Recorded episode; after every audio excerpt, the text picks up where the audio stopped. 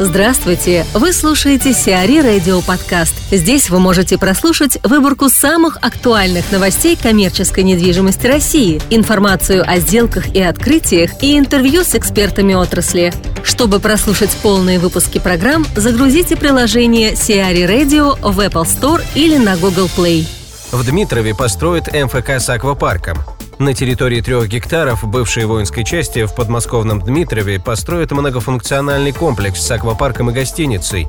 В настоящий момент на земельном участке, определенном под строительство, находится 17 нежилых зданий с совокупной площадью 8 тысяч квадратных метров. Проект, одобренный градостроительным советом Московской области, подразумевает возведение МФК общей площадью 85 тысяч квадратных метров, в состав которого войдут офисы 20 300 квадратных метров, трехзвездочная гостиница с рестораном 19 300 квадратных метров, спортивный комплекс с аквапарком, бассейном, спа и фитнес-центрами 18 400 квадратных метров, объекты торговли и услуг 5 тысяч квадратных метров, а также наземный паркинг 5,5 тысяч квадратных метров. Инвестиции в проект могут составить порядка 3,7 миллиарда рублей.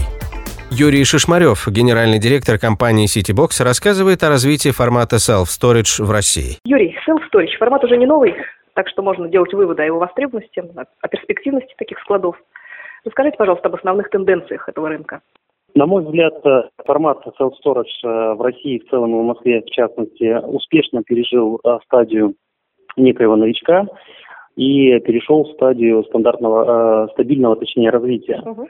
Мы можем судить об этом, потому что э, в течение там, прошедших э, двух лет, прошедшего года появляются все новые и новые компании, все новые и новые терминалы. Эти терминалы успешно заполняются.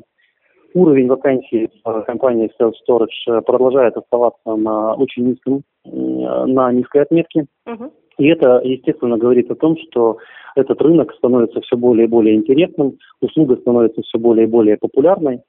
А, ну и, соответственно, на мой взгляд, по моему глубокому убеждению, э, этот рынок в ближайшей перспективе, как и в долгосрочной перспективе, а, будет еще расти и развиваться. Что касается компаний, у каких именно компаний, э, какой направленности склады индивидуального хранения пользуются наибольшим спросом? Данная услуга востребована как у конечного потребителя, так и у предприятий малого и среднего бизнеса. И если ваш вопрос связан именно с э, компаниями, с рынком B2B, uh-huh. то, э, на мой взгляд, все-таки наибольшим спросом пока эта услуга пользуется у предприятий и представителей интернет-торговли, у так называемых компаний сектора e-commerce. Угу. Это достаточно удобно для данного вида компании. Почему? Потому что э, на одной площадке можно получить и пункт выдачи товара, и небольшой склад, э, и место какого-то, ну, скажем так, э, даже небольшого офиса, да, все это в одном месте за умеренную плату, причем, что немаловажно, э, по принципу все включено. Предприятия, да, предприятия e-commerce продолжают, скажем так, активно использовать э, self-storage для своих целей. Точно так же э, по-прежнему популярной эта услуга остается у сезонных компаний, э, которые работают на рынке фастфуд. Это и рестораны, и кафе быстрого питания. Uh-huh. То, что выставляется в качестве летних площадок, я имею в виду мебель, оборудование, по окончании сезона успешно перекочевывает в сетибоксы, в терминал индивидуального хранения а, и, э, в общем-то, хранится там при нужной температуре, при нужном уровне безопасности. Ну и по-прежнему предприятия малого и среднего бизнеса, которые используют э, self-storage и CityBox в частности для хранения архивов, для хранения какой-то продукции небольших э, размерах, небольших запасов, для хранения какой-то мебели, рекламных материалов, ну и так далее. Угу. Ясно, спасибо. А каковы окупаемости заполняемость, например, в Москве? Такого формата. Если говорить про э, заполняемость именно московских э, терминалов self-storage, то она э, продолжает оставаться, на мой взгляд, на крайне высоком уровне, потому что, общаясь с коллегами по цеху, мы редко слышим про вакансию, превышающую показатель там, в 5-7%.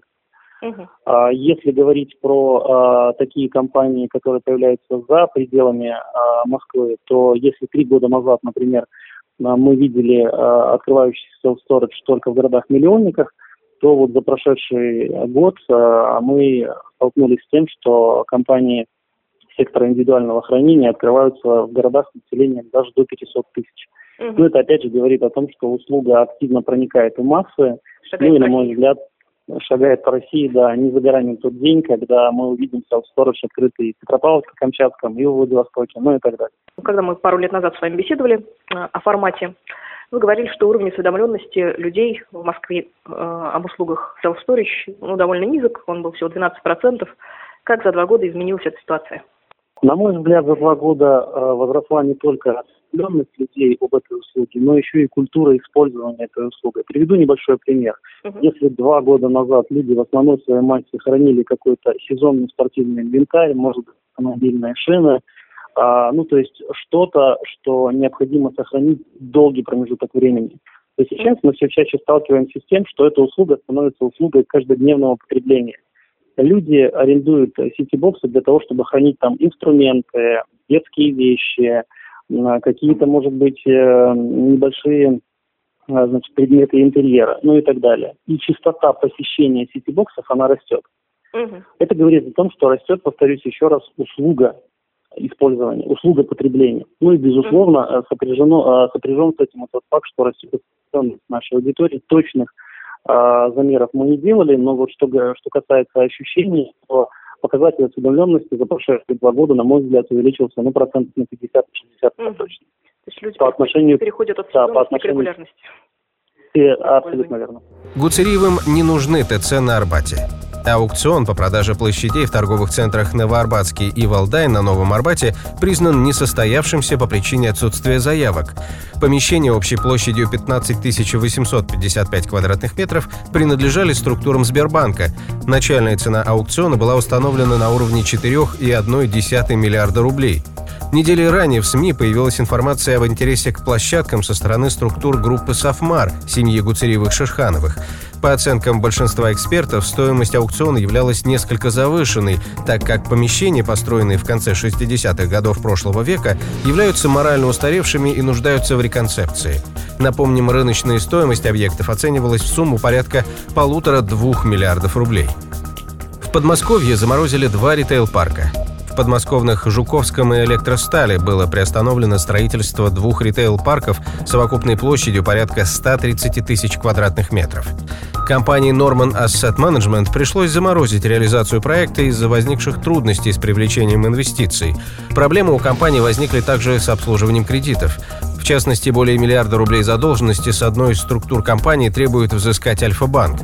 Площадь ритейл-парка в Жуковском составляет 54 тысячи квадратных метров. Его ввод, изначально запланированный на третий квартал 2015 года, был перенесен на начало 2017 В электростале объект площадью 74 тысячи квадратных метров строить еще не начали. ТЦ «Аура» переделают в бизнес-центр. ГК «Бест» займется реконцепцией торгового центра «Аура» в Петербурге под деловой центр. Весь цикл работ будет выполняться силами подразделений группы. Так, «Бест» коммерческая недвижимость подготовит концепцию и осуществит брокеридж, а МТЛ будет отвечать за внешнее управление, управленческий учет, а в последующем за маркетинг и позиционирование.